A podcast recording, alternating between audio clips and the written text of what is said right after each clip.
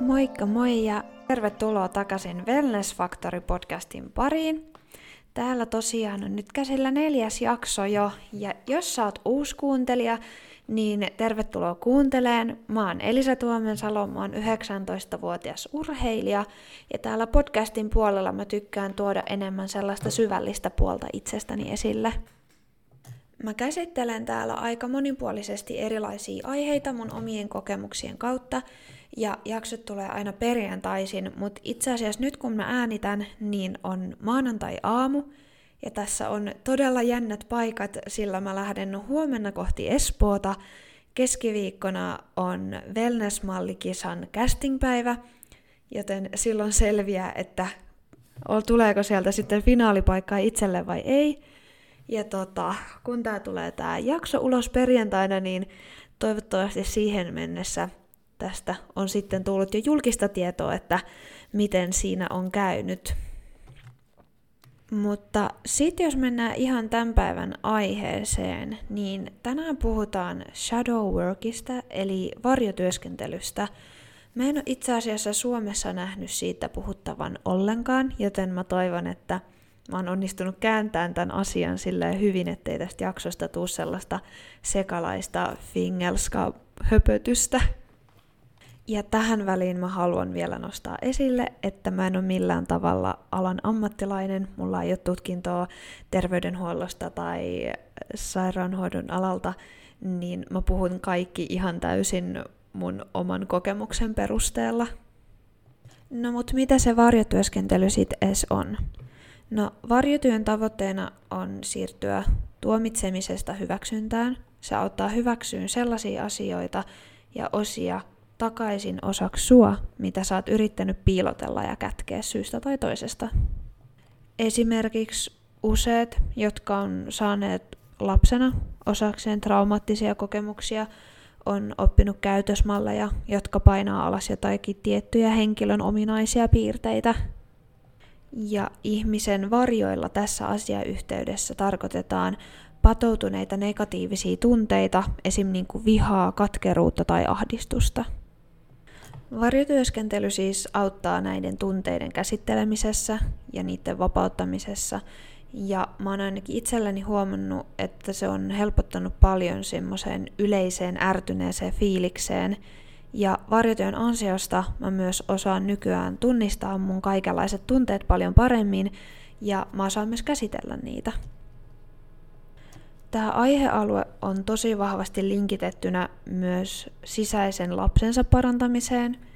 Ja esimerkkinä vaikka nyt henkilökohtainen kokemukseni asiasta, mä oon aina ollut tosi aktiivinen, puhelias ja luova, mutta mä oon pienestä asti kuullut paljon, että ne ei välttämättä ole niin hyviä piirteitä tai hyväksyttyjä asioita.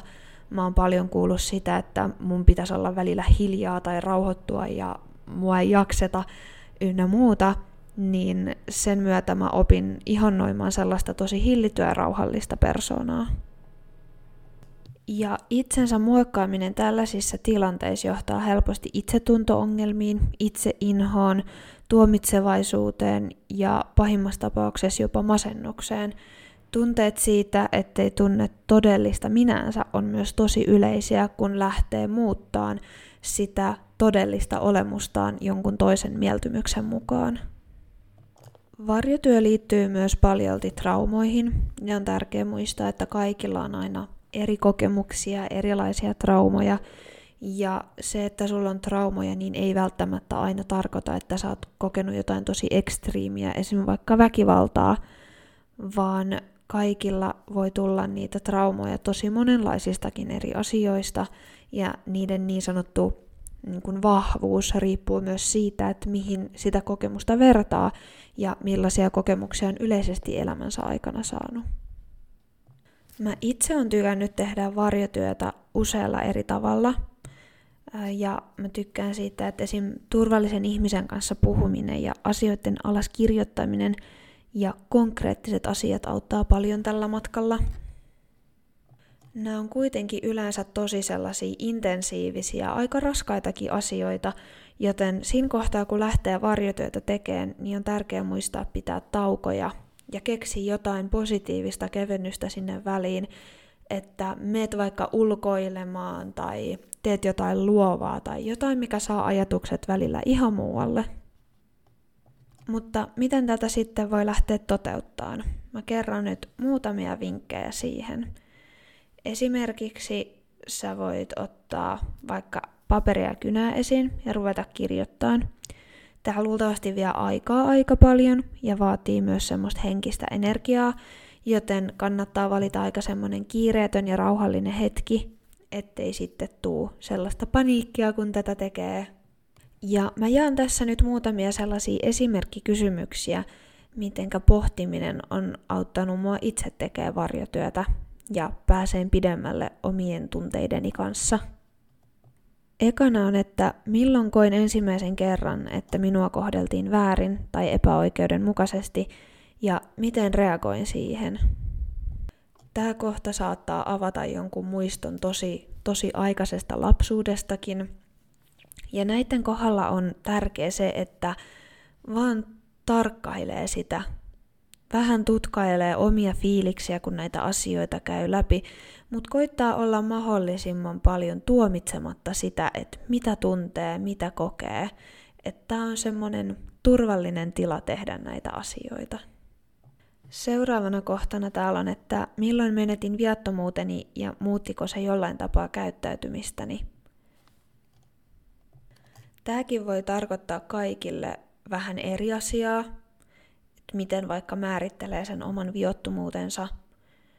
Ja no mä itse ehkä mietin tätä asiaa sen kannalta, että milloin mä menetin sellaisen tietynlaisen lapsenomaisen sinisilmäisyyden ja aloin kokeen asioita vähän ehkä karummin, näkeen asioissa sellaisen kääntöpuolenkin, että kaikki ei ole ihanaa aina ja että kaikki ei välttämättä halua hyviä asioita toisille. Kolmantena on, että mitkä asiat provosoivat vahvoja tunnereaktioita minussa ja miksi. Tässä päästään taas palaan niihin vanhoihin traumoihin.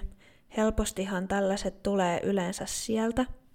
Jossain äärimmäisissä tapauksissa kyse voi olla vaikka paniikkikohtauksesta tai ahdistuskohtauksesta, mutta se on hyvä tunnistaa, että minkälaisissa tilanteissa ne triggeröityy ja se, että jos tilanteet on sellaisia, että on mahdollista, niin miten niitä pystyy vaikka välttelemään tai miten itsensä pystyy siedättämään sellaiseen tilanteeseen, että se ei aiheuttaisi niin vahvaa negatiivista tunnereaktioa sussa itsessäsi. Sitten neloskohta on, että mitä pelkään eniten ja miksi.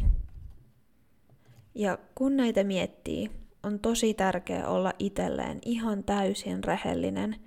Näitä asioita tai omia vastauksia ei tarvitse missään kohtaa jakaa kenellekään toiselle, jos ei halua.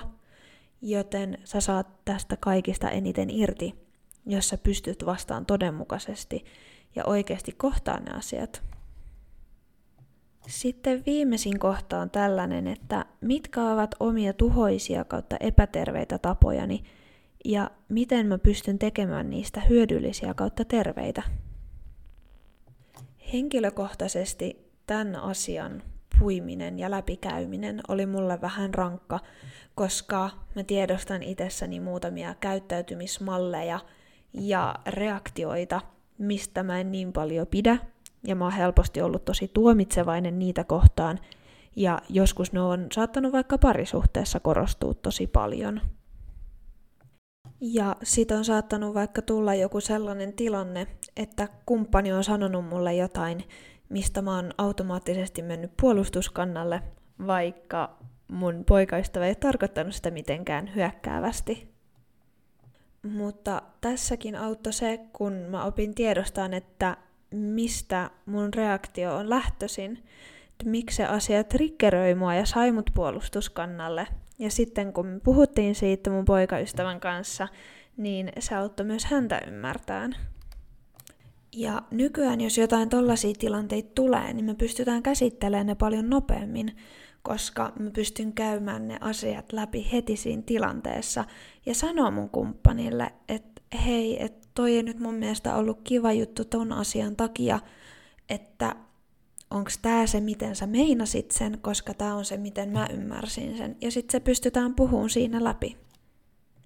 Ja muutenkin mä koen, että jos sulta löytyy joku ihminen, kenen kanssa asioista on turvallista keskustella ja te pystytte niin kun jakamaan kaiken ilman tuomitsemista, niin on hyvä ehkä jakaakin näitä vastauksia ja pohtia niitä vähän syvemmin.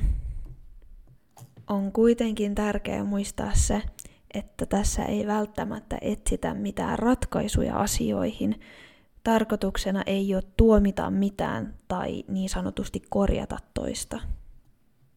Ja tietysti tapoja on muitakin kuin kirjoittaminen. Et jos se ei ole itselle se luonnollisen tuntunen tapa, niin voi koittaa esimerkiksi piirtämistä. Nämä ihmisten varjot aina kuvastaa jotain sitä tiettyä tunnetta. Sanotaan nyt vaikka pelkoa. Niin sitten kun sä tiedostat sen sun varjon, niin sä pystyt lähteen käsittelemään sitä.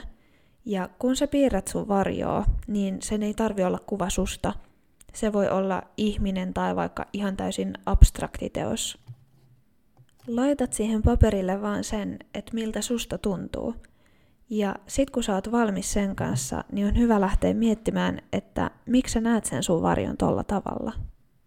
Ja jos nyt käytetään esimerkkinä vaikka sitä pelkoa, niin sä saatat huomata, että joku pelko on estänyt sua tekemästä muutosta. Jokaisella varjolla on aina jokin agenda, ja yleensä pelon tunteet pyrkii pitämään ihmisen turvassa. Mutta semmoinen jatkuva turvallisuuden tunne voi myös kuitenkin olla oman henkilökohtaisen kehityksen tiellä. Esimerkiksi jos sä oot vaikka työssä, missä sä et viihdy, mutta et haluaisi lähteä sieltä tai etsi uutta työtä, koska se vanha ammatti tuntuu tutulta ja turvalliselta, niin se ei ole kuitenkaan ehkä se paras vaihtoehto jäädä sinne vanhaan työhön. Ja mikä ikinä se tapa onkaan, millä sä haluat lähteä käsittelemään näitä asioita, niin se on tärkeää, että sä oot semmosessa turvallisen tuntuisessa ympäristössä. Sitten kun lähtee kaiveleen itteensä vähän syvemmältä, niin sieltä saattaa tulla tosi voimakkaitakin tunteita. Ja niiden tunteiden kokeminen uudestaan on tosi tärkeä osa sitä prosessia. Ja koska just jos puhutaan vaikka lapsuuden traumaattisista kokemuksista, niin ne on monesti voinut olla sellaisia, että siinä on tullut se tunnereaktio, mutta sitä asiaa ei ole pystynyt käsittelemään millään tavalla. Sitä on vaan jatkanut elämäänsä ja se on jäänyt sinne pohjalle. Ja saattaa tänä päivänäkin vielä vaikuttaa jollain tapaa omaan olemiseen, reagointiin tai käyttäytymiseen. Ja se voi auttaa tosi paljon sitten, jos niitä tunteita pystyy periaatteessa kertaan uudestaan. Sitten ne pystyy käymään läpi nykyisenä minänä ja sitten niitä voi myös miettiä sen silloisen minänsä kautta. Ja jos noista aikaisemmista tavoista tuntuu, ettei kumpikaan ehkä olisi ihan se oma juttu, niin jos sä oot niin kuin mä ja tykkäät tehdä asioita kehollas, niin myös tietynlainen liikunta voi auttaa. Ja niin kuin mä esim. Aikaisemmin mainitsinkin, mä oon itse monta vuotta kätkenyt semmoista energistä ja pirskahtelevaa puolta itsestäni. Ää, se on tehnyt todella hyvää huomata, että ne on hyväksyttyjä piirteitä ja jossain tilanteessa myös eduksi. Ja ihmiset mun ympärillä rakastaa mua sen takia, kuka mä oon, myös silloin, kun mä saatan olla ärsyttävän energinen. Ja ehkä just sen takia, että mä oon niin pienestä iästä asti koittanut piilottaa noita puolia itsestäni, niin mä koen tosi voimaannuttavaksi esimerkiksi talvella pulkkamässä riehumisen ja eväsretket metsässä ja kaikkien uusien lajien kokeilun. Niin kuin kaikessa muussakin oikeastaan, niin tässäkin asiassa jokaisella on ne omat tapansa, mitkä toimii parhaiten. Ne vaan pitää löytää. Varjotyö on usein tosi raskasta ja voi siitä omasta taakastaan riippuen olla myös todella pitkä prosessi. Tässä on siis ihan ensisijaisen tärkeää olla itselleen armollinen ja sallia itselleen sellainen mielen tarvitsema aika. Tässä asiassa ei ole kyse suorittamisesta.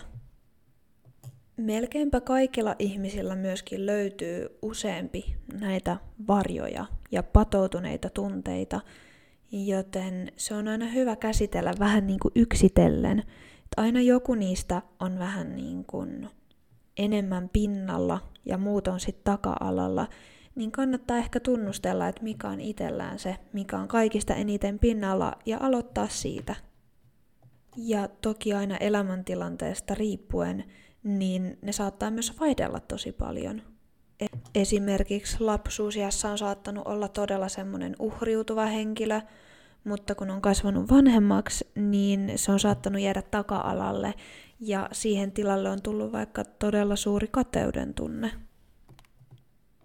Tarkoitus ei kuitenkaan ole luoda varjotyöstä mitään sellaista myyränhakkauspeliä, että aina kun yhden saa käsiteltyä, niin sieltä poppaa seuraava ylös ja sitten koitetaan tämäyttää se taas alas, vaan ideana on just se, että oppii hyväksyyn kaikki puolet itsestään.